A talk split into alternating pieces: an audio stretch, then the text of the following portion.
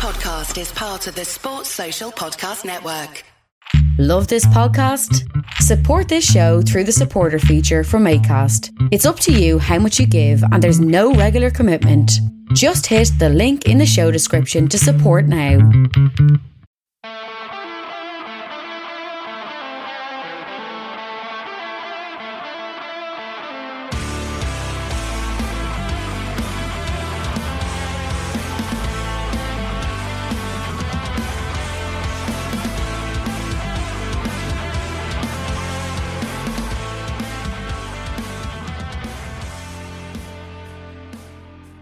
What's good, boys and girls? Two Footed Podcast on Friday, the 14th of January, brought to you by EPLindex.com and our presenting sponsor, Liberty Shield. Liberty Shield is a VPN provider. A virtual privacy network allows you to go online, change location, and access things that you're geo blocked from accessing. So, be it American Netflix, BBC iPlayer, ITV Hub, Hulu, whatever it is, a Liberty Shield VPN can get you around the block and keep your data safe. Liberty Shield is the number one rated VPN provider on Trustpilot. And if you go to libertyshield.com use the code EPL599 at checkout, you'll get 5.99 off your first month. That's first month for one quid, 6.99 thereafter, but no contract, no commitment. Instant download to your devices so you can get using straight away. libertyshield.com EPL599. We're also brought to you by Home of Hopcroft, a giftware and homeware company located in Scotland but shipping worldwide. Check out homeofhopcroft.co.uk. And finally, do check out the EPL Index and Anfield Index shops, which you can find on Etsy. Use the codes EPL10 or RED10 at checkout. You get 10% off. Right, folks, it's Friday. And despite the fact that Liverpool let me down again last night, despite the fact that Jordan Henderson and James Milner steal £350,000 a week from my club, I'm in a good mood because I had a nice rant on the Daily Red podcast, which you can find over on AnfieldIndex.com. And uh, I'm feeling good now. So let's jump straight in to the latest news. Uh, yesterday in the AFCON, Cameroon beat Ethiopia 4 1. Toko Ekambi with two and Abubakar with two. Hotessa had put Ethiopia one up, but Cameroon fought back, and Cameroon have now qualified for the knockout stages. Abubakar has four goals through two games. Um, today we have a bunch of games. We have Senegal against Guinea, that's on right now. We have Malawi against Zimbabwe later on. We have Morocco against Comoros, Gabon against Ghana. And that, I think, is it for today. Yes, that is it for today. So, some good games today. I would check out that Senegal Guinea game. It'll be over by the time you hear this, but go and find go and find a recording of that game. I think it'll be decent. Uh, Gabon against Ghana should be quite good tonight. I'm looking forward to that one. Uh, the football has been strange. The officiating has been insane. The rules are mental. Their approach to COVID is hilarious. But do check out a bit of AFCON. Why not? Why not indeed? Uh, right. So, a bit of news today. Let's have a look and see what we've got. Burnley versus Leicester has been called off because of COVID and injuries, and also because Burnley are having a tantrum because Chris Wood left and gave them little time to prepare. So, uh, Ralph Hasenhüttl has come out and he has gone to town They've opened the door and you cannot be surprised that someone is walking through now. I cannot say anything about the COVID situation there because this is normally the reason why you cancel games. You have no view, no transparency, and you cannot say anything about that. The rest is speculation. They lost a striker. I don't know. Everything else is speculation. The Premier League has to handle this. This is why I say that players or new signings shouldn't be allowed to play and cancel games when they haven't been there before this game was due to play. This is a problem they have, and it's hard to solve at the moment. Chelsea manager Thomas Tuchel said he hoped clubs were not taking advantage of the rules regarding postponements. It's pretty obvious that a couple of teams have. Leeds definitely have, Leicester definitely have, and I think Burnley are now. And yet, the one guy that was transparent about the situation at his club is Jurgen Klopp, who dumbass Arsenal fans are tweeting out absolute nonsense and embarrassing themselves. And uh, Arsenal fans, you've embarrassed yourself now for the last week let's be clear here.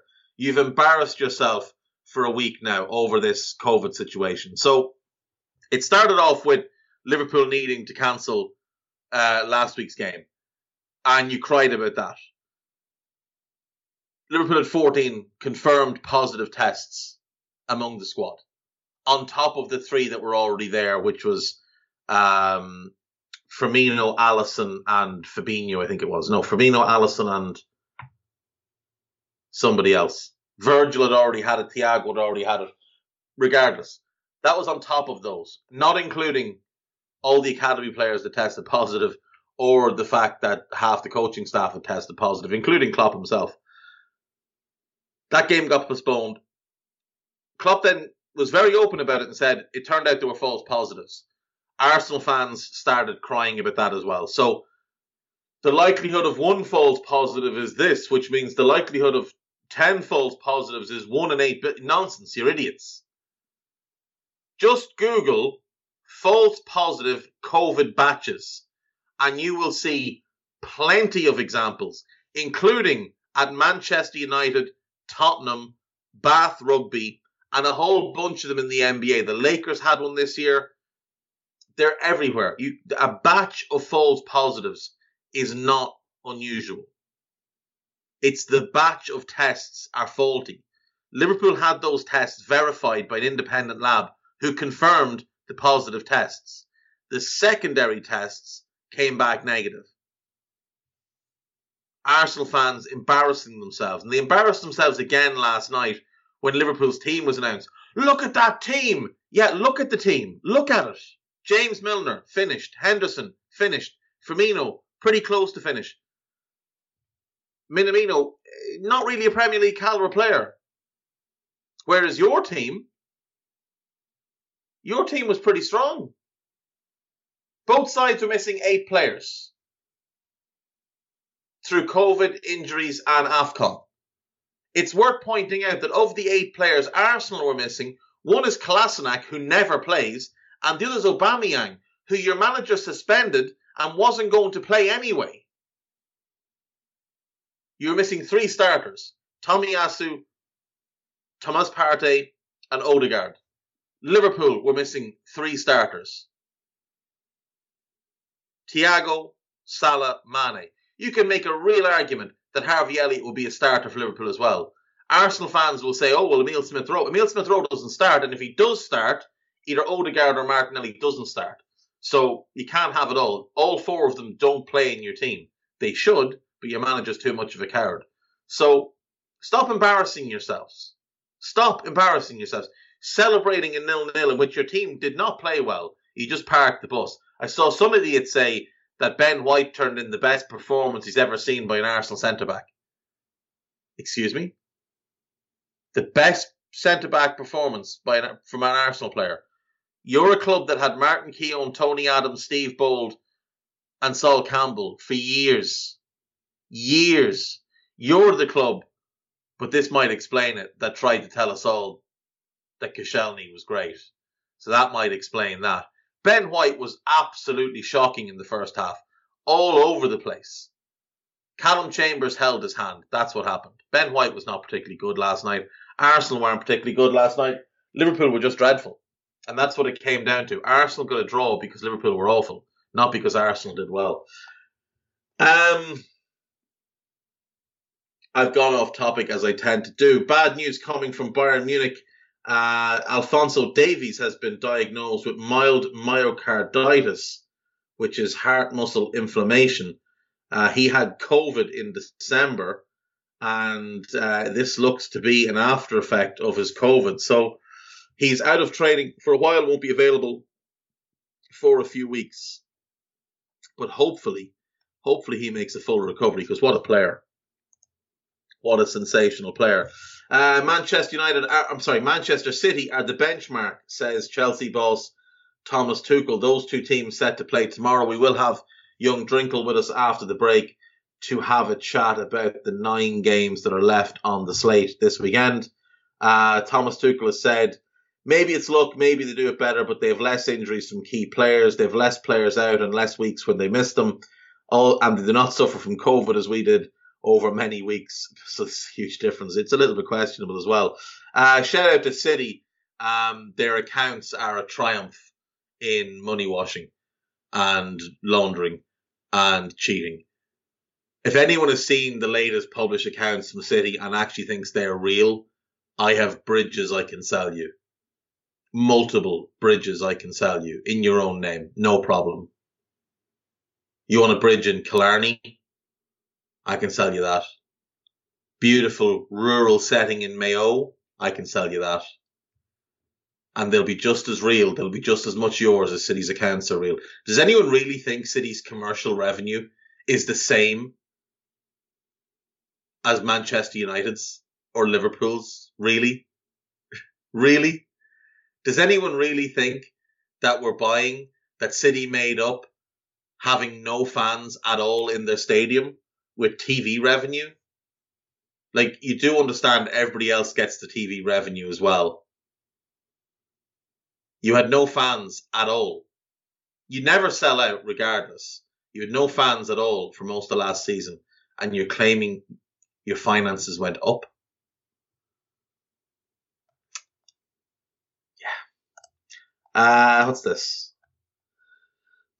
Man City versus Chelsea quiz. Which players have figured for both clubs? Right, let's have a look.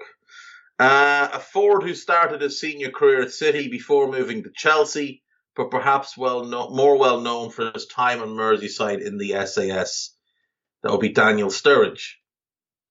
A Chelsea icon who spent one season in Manchester before heading stateside. That would be Frank Lampard.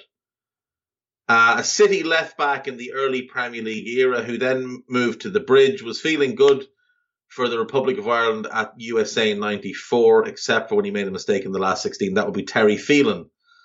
An ex England left back who found himself surplus to requ- requirements at Chelsea as Ashley Cole took his place. And then at City when Gael Clichy overtook him. That would be Wayne Bridge. And I don't think Ashley Cole taking his place at Chelsea was the biggest thing that went wrong from there. Uh, a French forward who has played for clubs as far ranging as Paris Saint Germain and Mumbai City, with 287 appearances for City and Chelsea in between. It's got to be Nicolas Anelka. Has a famous football dad and is now a famous football dad himself after his son Dimarzio. Is that how you say his name? Dimarzio? Uh, his recent debut for Stoke. That will be Shaun Wright-Phillips a Ford who enjoyed brief spells in London and Manchester but is currently serving as the actual president of Liberia. That would be one George Weah. Premier League playmaker who never quite got going at Stamford Bridge, but has helped the other Blues to three Premier League titles. Kevin De Bruyne. Uh, a championship winger who made as many appearances for Chelsea as years he spent there and was relegated to the bench after two Premier League games at City. That would be Scott Sinclair. Israeli defender who fell out with Avram Grant and jumped ship to Manchester. Israeli defender. Oh, um, the guy's Torres skinned on his debut. Uh, Tal Ben Haim, uh, Portsmouth legend. Uh, a City defender who spent more time with the Cherries than the Blues of Stamford Bridge. Cherries. Oh, Nathan Aké. Um, has saved Champions League penalties from Neymar and Radamel Falcao, despite largely playing second fiddle at both sets of Blues. Um, Caballero. Yes, good shout, Willy Caballero.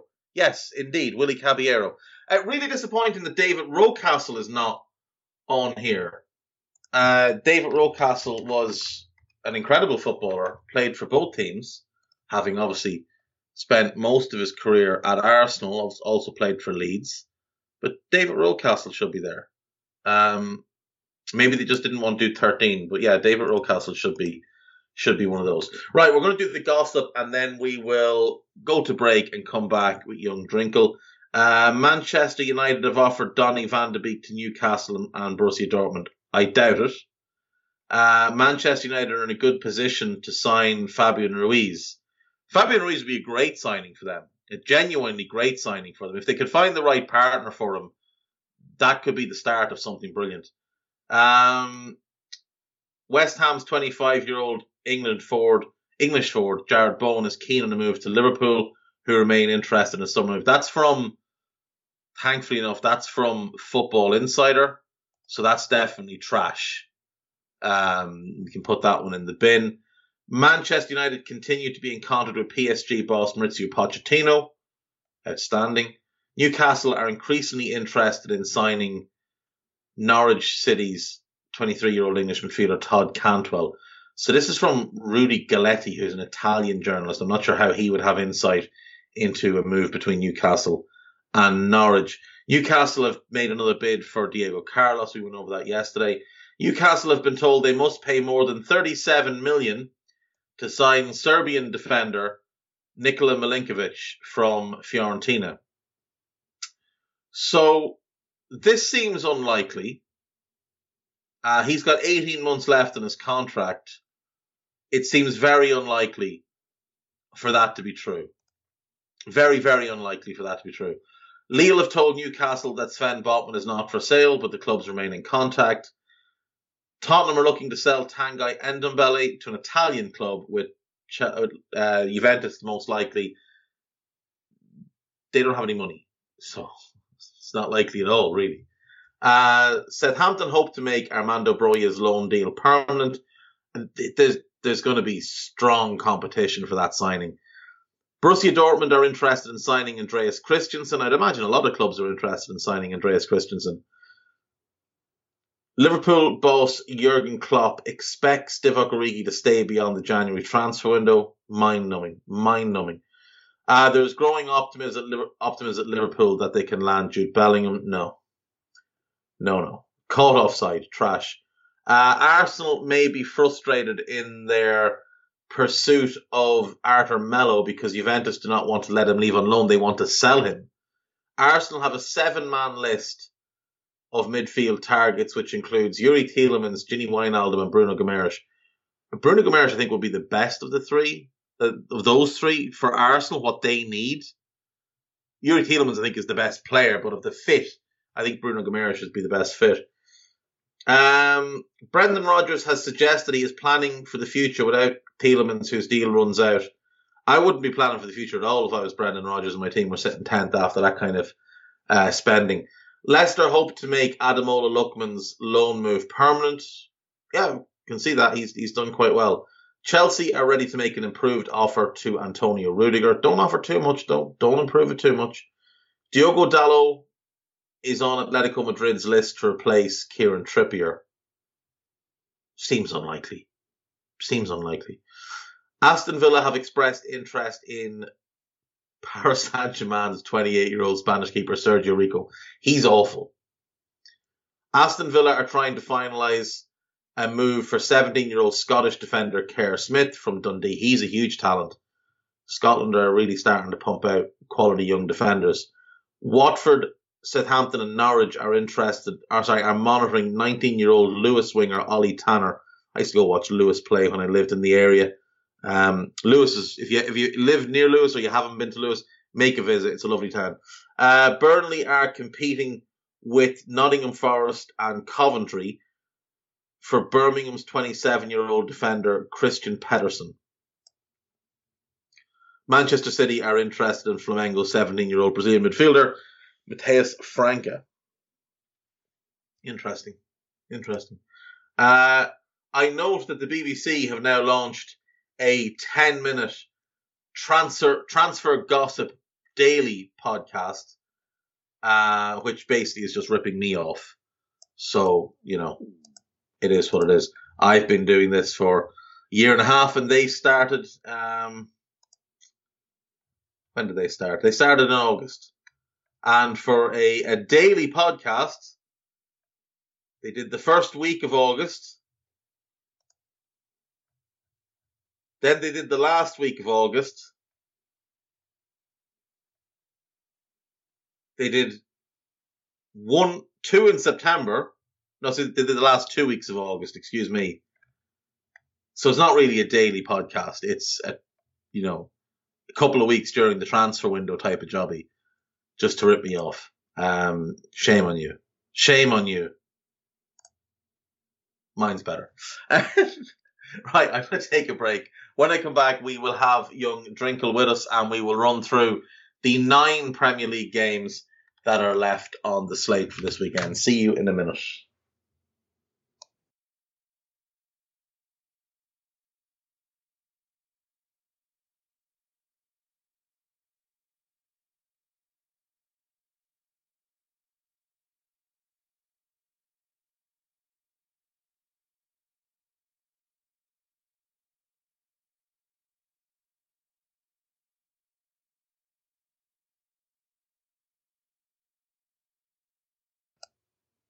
Right, welcome back. So, I am joined by young Drinkle. How are you, sir? I am good, and just a word of warning to the listeners I'm getting housework done, so if you hear bricks or drills or something, Dave's going to tell me if it's too bad, but it might hear a smidge in the background. We'll move. We'll move. We'll be fine. Uh, right, we've got nine games this weekend, Guy, and they start tonight. I, I love Friday night football, and I love a good rivalry game and we've got a rivalry game tonight. We do. I don't know what to call this one. I, people, it's the M23. I don't. They don't like calling it the M23 Derby, is it? But that's all I've got. The the Bird Derby. That's what I'll go with to annoy people. Um, this game to me, Dave, seems like it'll be decided by who deals with absentees at Afcon better. Really, I mean, Bissouma is obviously the huge miss. Uh, and then it's Kouyaté, Zaha, and Jordan Ayew for for Palace, mm. isn't it? So, I mean, who, who do you think will deal with it better in this game? So, Brighton at least have some depth in midfield, and they don't have massive issues. Now, they, they are missing Enoch Mwepu as well with an injury, so that's a big blow. Like it, with, with Bissouma out, they would have been relying on him. Lewis Dunk is still out, so that's also a big blow. So that's three potential starters out of their team, or three likely starters and Jeremy Sarmiento. But if you look at Palace, Guaita's out, um, or at least he's he's not fully fit. He's got a wrist injury, so they could have Butland in goal. McArthur's still not back, and then the three boys you mentioned at the Afcon all away as well. So you're looking at potentially, definitely four starters, potentially five starters with Gaeta all missing. So Palace, it's bare bones for them, unfortunately. I feel like going into this game, Brighton have turned a corner a little bit, having not won any games for over three months. They've now won two of their last three in the league, and they got a draw against Chelsea, so they're in a decent run of form. Whereas Palace have been a little bit uneven of late. So with Brighton being at home, I think I'm going to lean towards Brighton Mm. I think I'm going to lean towards Brighton. I think they can overcome the in, the issues in midfield. They've brought back Moises Caicedo from the loan spell he was on. Be interested to see if they start using him a little bit because he's a hugely talented player. They beat out Man United for his signing, and a number of other clubs were in for him as well. Massively talented. I think he's Ecuadorian. Um, and he goes into that mix with like Moder and Bissouma and Mwepu of really talented young midfielders they've got there at that club. Is that they, they, Polish kid there now, or is he like a summer signing? Kacper Kozlowski? Yeah, the one that he, just signed, or is he too? Yeah, he's been loaned out until the summer. Right. Okay. Yeah. So he's been he's been loaned out till the summer. Um, I think he's gone to Belgium on loan. So I think Brighton have slightly better depth than Palace. Remember, Palace turned over a lot of their squad in the summer, mm-hmm. and their numbers went down. So they're, they're in year one of this kind of rebuild, whereas Brighton are in year three under Graham Potter, a bit further on, a bit bigger of a squad, and I think because they've been dealing without Dunk for a while, they've sort of figured out how to work that defense without him. Bissouma obviously missed a number of games this season as well after he had some legal issues. So I think they'll be okay. Now, there's been some interesting games between these two in the last couple of years. Remember last season, Brighton battered them down mm. at the Amex, and then Palace won the game with a couple of late goals. This season at Selhurst Park, Palace were the dominant team, and then Neal Maupay scored in the 95th minute to equalise and steal a point for Brighton. So these games do tend to go right to the last minute. I'm going to say Brighton win this game 2 1. I think it's going to be a good game. I'm really looking forward to watching it, but I'll go 2 1 Brighton.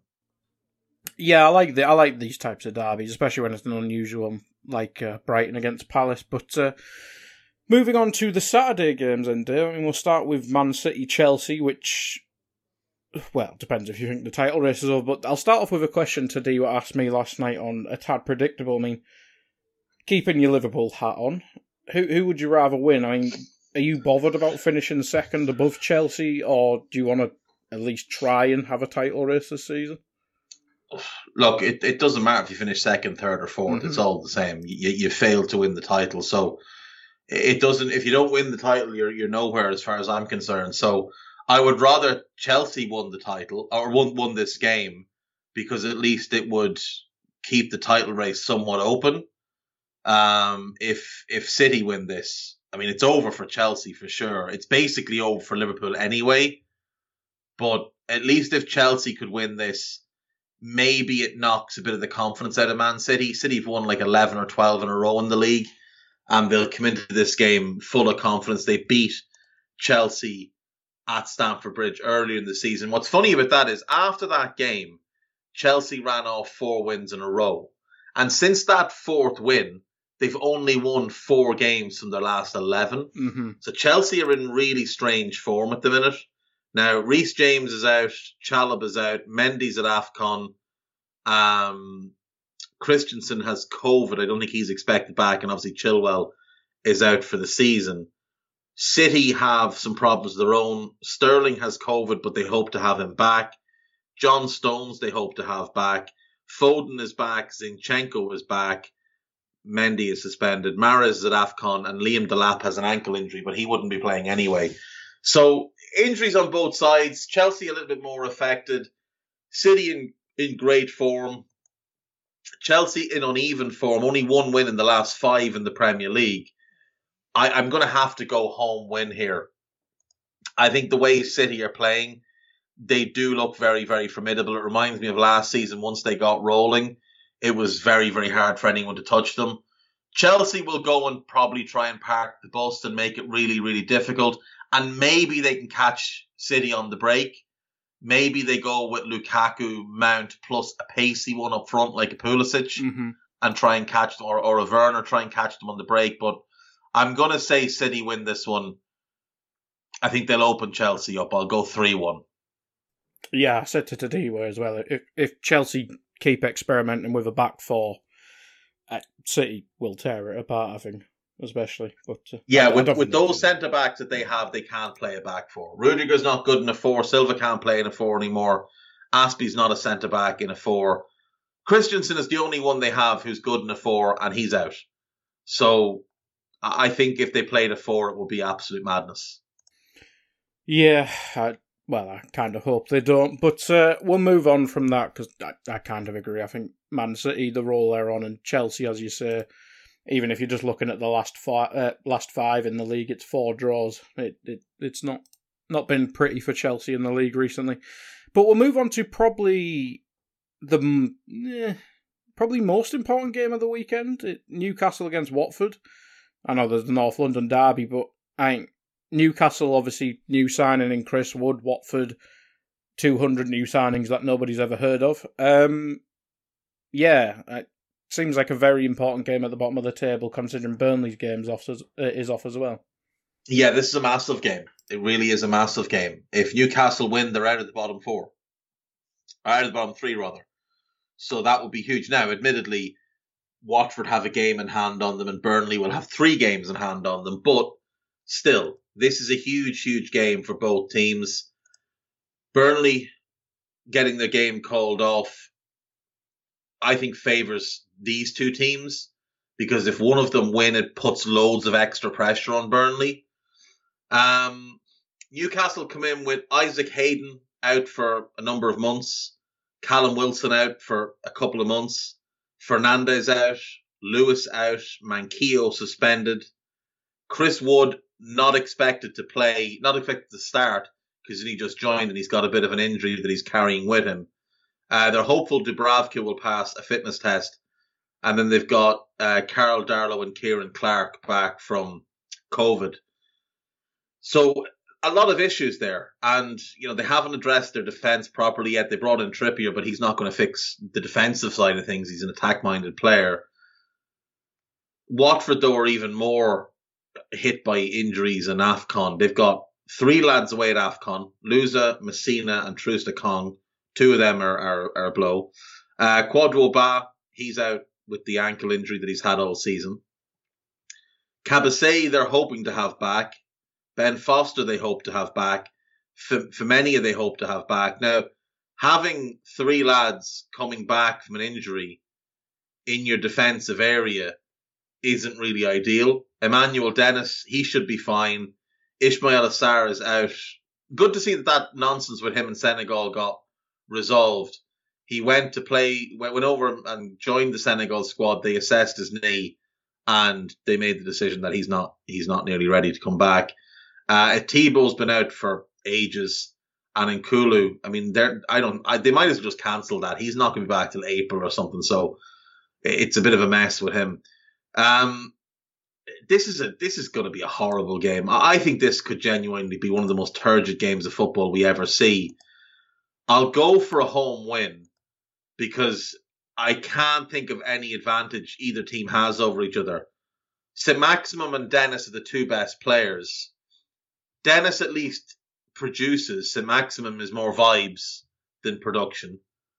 But I- am going to go and say a Newcastle 1 0 grind kind of game where it's it's really, really ugly and something bounces in off somebody's backside or something. So I'll go for a Newcastle home win purely on the basis that Newcastle were at home.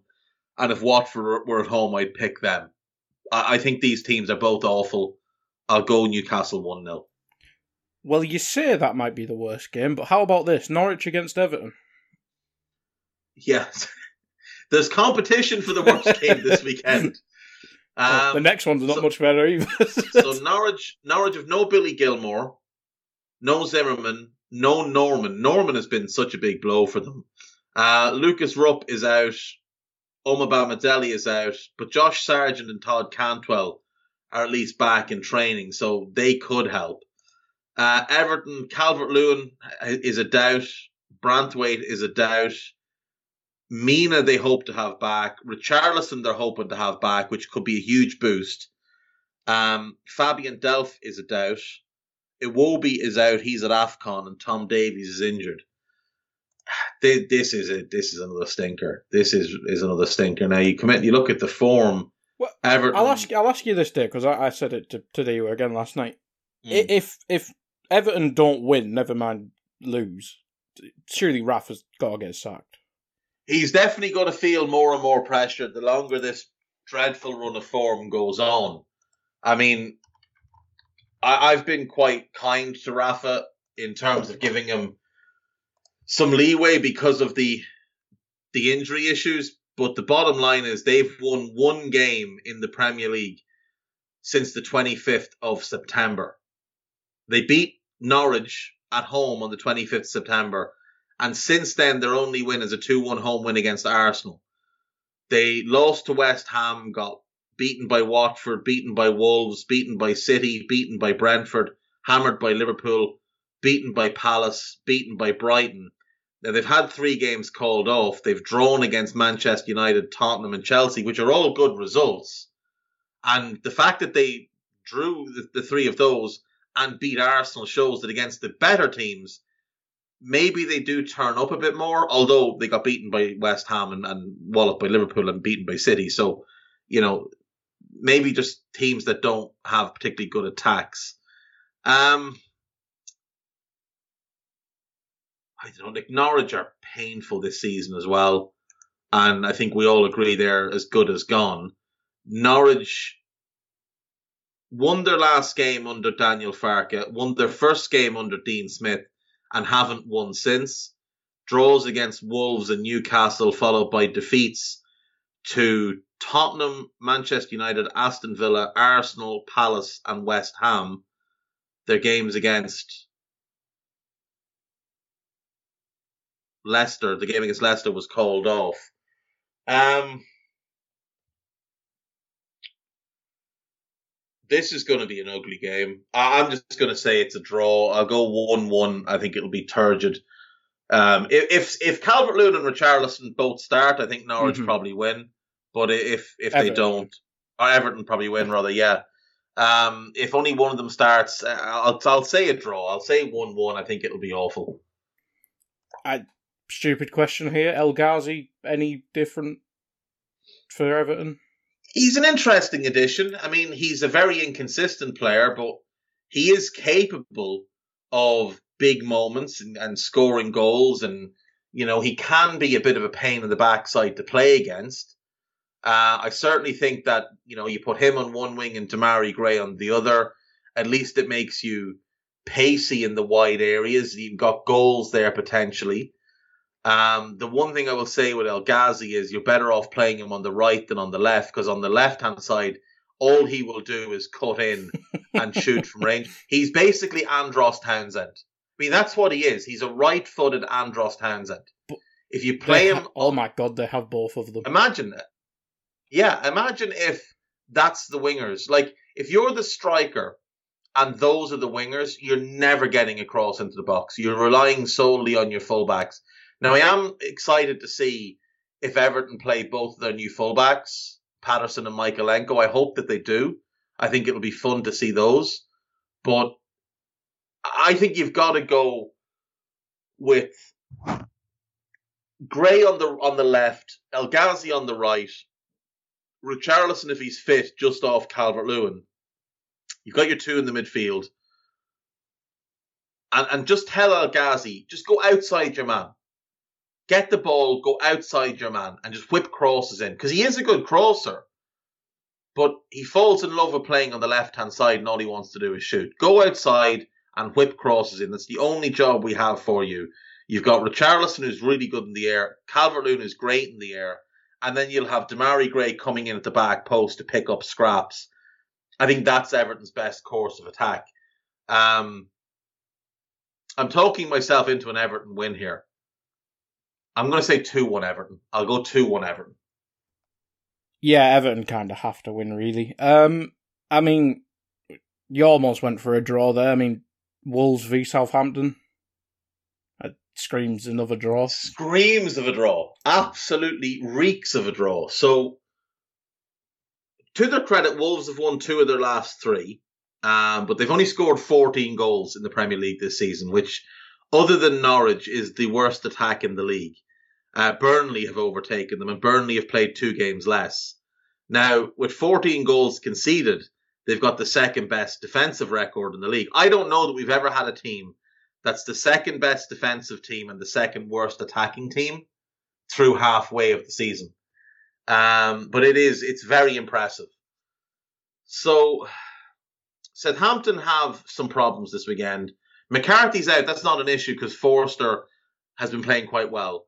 Uh, Walker Peters, they hope to have back. Valery is back, and Broja should be fine after a little bit of a facial injury suffered against Brentford. Smallbone is out. Djenepo's at AFCON. Walcott and Elyounoussi are out. And Livramento has an injury that they're just kind of being as careful as they can with. You look at Wolves. Neto, they're hoping to have him back next month. Mascara, they hope to have back next month. Johnny Otto, they hope to have back next month. And Hwang, they hope to have back next month.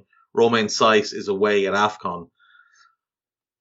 Wolves, without their full complement, are a little bit weakened.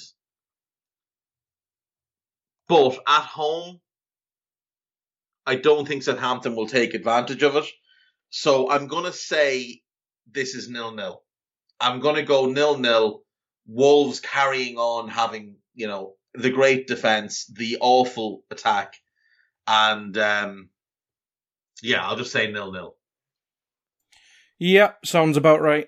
Um, Villa against United. I mean, we saw the reverse fixture in the FA Cup on Monday, and Villa were clearly the better team. And now they've, I'm not sure if Digne is ready to play yet, but Coutinho, I think he's been training all week, or probably since Tuesday. Yeah, I mean, if you just if Villa just play like they did Monday, and can like finish, and VAR doesn't try to screw them again, Mm. I- surely Villa win this, don't they?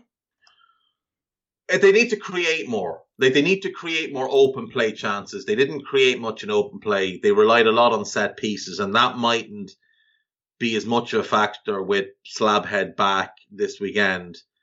Um, because obviously he's just dominant in the air now. McTominay's out, so that's a that's a blow for United because of their midfielders, he has been playing pretty well of late. Luke Shaw is suspended. They bring in Alex Telles. That's not really much of a drop off.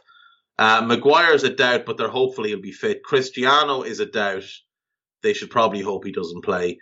Phil Jones, unsurprisingly, is a doubt. Jadon Sancho is a doubt. Eric Bailly is at AFCON. Anthony Martial is injured. Diogo Dalot is a doubt, which, you know, will mean Wan Bissaka back. And Pogba is out. Uh, a lot of players missing for United or, or doubt over them. Whereas with Villa, Marvelous Nakamba's out. John McGinn is suspended. That's a blow. That is a blow. Um, but they've got decent options in midfield. Ashley Young is a doubt. Leon Bailey is out. Trezeguet and Bertrand Traore are away at AFCON. I expect Digne and Coutinho to feature. I don't know if they'll start. He might stick with Matt Targett because Digne won't have had much time to train with the team. So he might just stick with Targett for this one. Coutinho, though, I think will start. I could see Coutinho starting as one of the two behind Ollie Watkins. I think maybe Danny Ings sits out of this one and he goes with Watkins flanked by Buendia and Coutinho. And then in midfield, maybe he goes with Ramsey and Sanson, Morgan Sanson, maybe either mm. side of uh, Douglas Luiz. Now he could start Carney Chukwuemeka either, but I don't think he'll start two youngsters in midfield. So I'll say Sanson.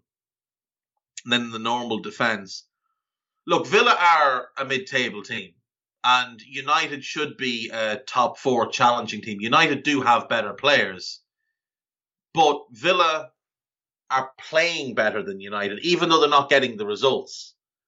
Um, you look at their league form now; it's three defeats in in in five, three defeats in four under Gerrard, plus the loss in the FA Cup. Eleven defeats this season is not ideal.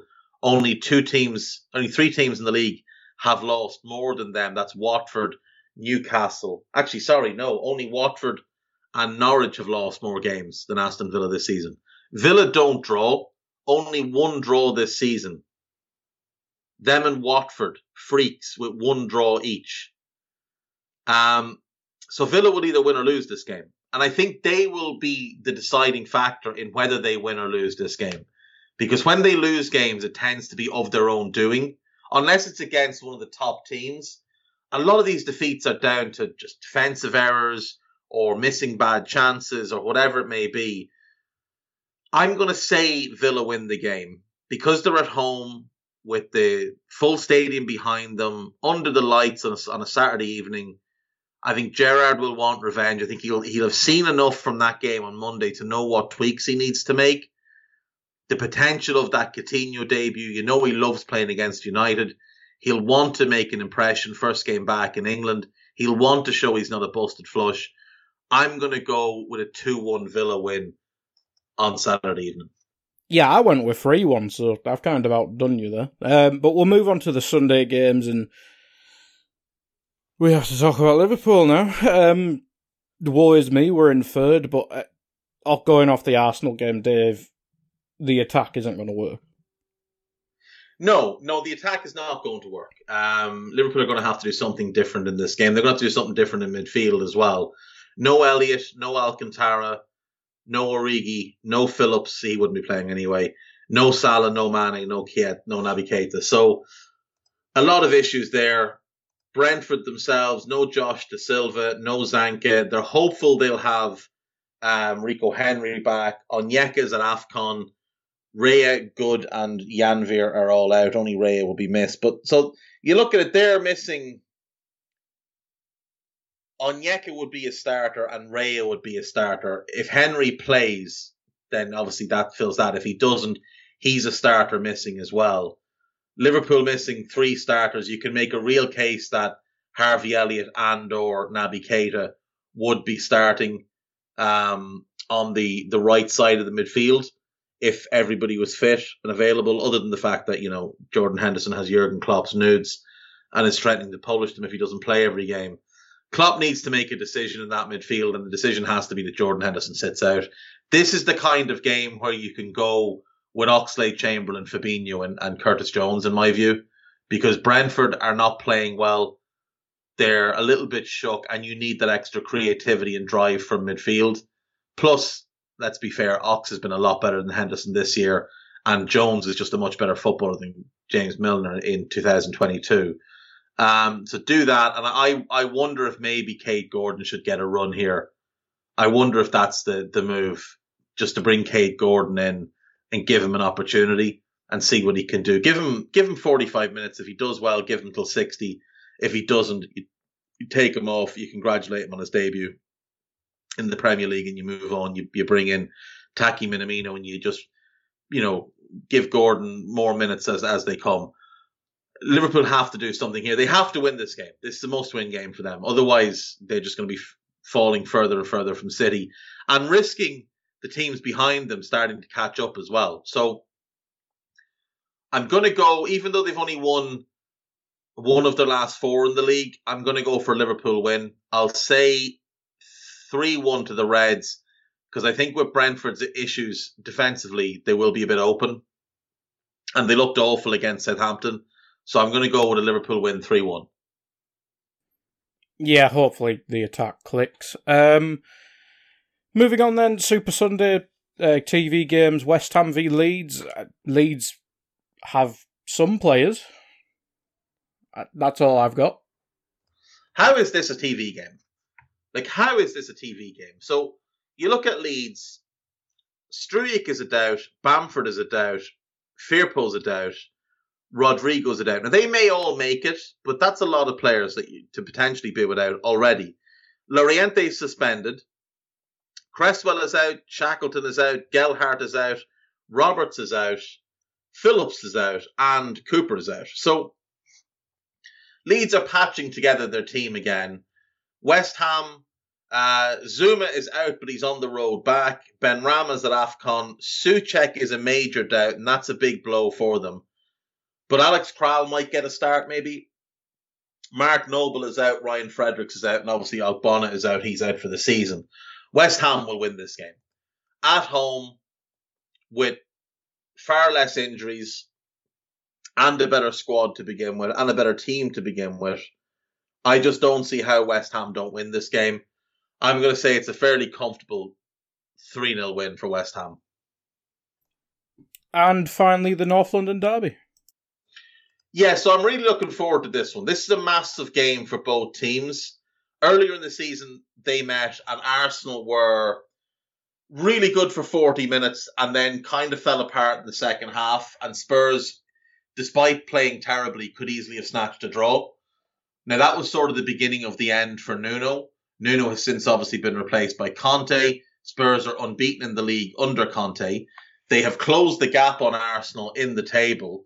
Uh, they're only two points behind now, so if they win this game, they go ahead of Arsenal. They've also got two games in hand on Arsenal. They've still got Harry Kane to find form. Heung-min Son hasn't found his best form yet this season either.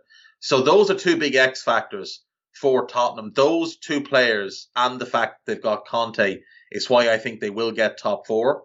But this is a big game for both teams. An Arsenal win really hurts Spurs. Now it'll put five points between them. Spurs will still have the two games in hand, so could potentially still overtake them. But it's putting pressure on yourself that's unnecessary. I think Spurs would probably take even a draw here. I, I know Arsenal would take a draw given their injury situation. You look at Arsenal, Xhaka is suspended. He's going to get a two game suspension. Now, hilariously, he was sent off for denial of a clear goal scoring opportunity rather than the dangerous play. He should have been getting a four game ban. Instead, it's only a two game ban. So he'll miss this one in the second leg against Liverpool. Tomiyasu is a major doubt. Smith Rowe is a major doubt. Aubameyang, Partey, Elneny, and Pepe are all at AFCON. Odegaard has COVID. He's out. Kolasinac is out. Cedric Soares went off yesterday with an injury, so he's out. Calum Chambers picked up a knock. He's a doubt. And we'll wait and see on Bukayo Saka. Uh, he obviously had to go off last night. He just looked exhausted. I don't know if there was an injury there, but he looked exhausted.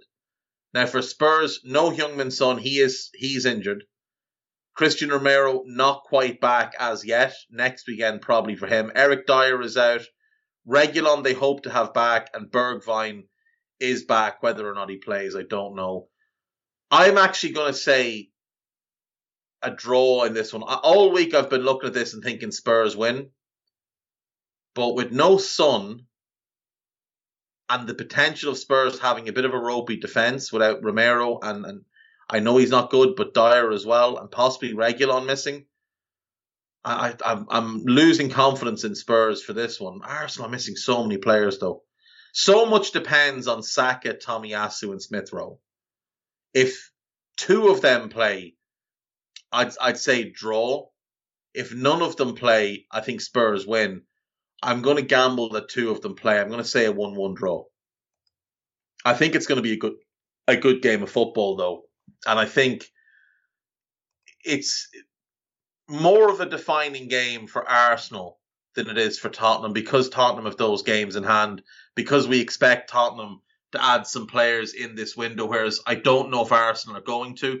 They're certainly trying to, but it looks like Juve won't loan Arthur Melo, and it looks like they're going to fall short on getting Vlahovic, so they'll probably hold hold their, their powder dry on that one until the summer.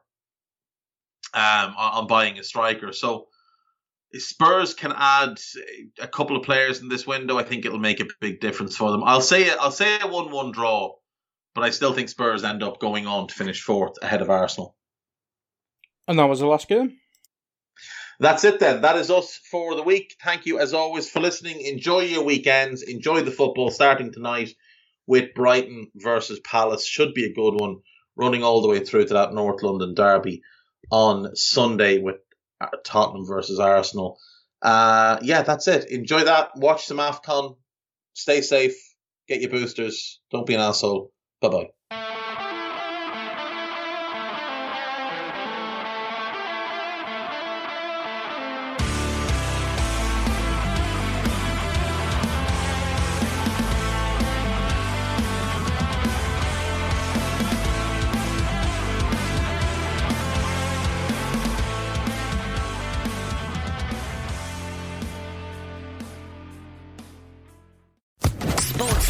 Podcast Network.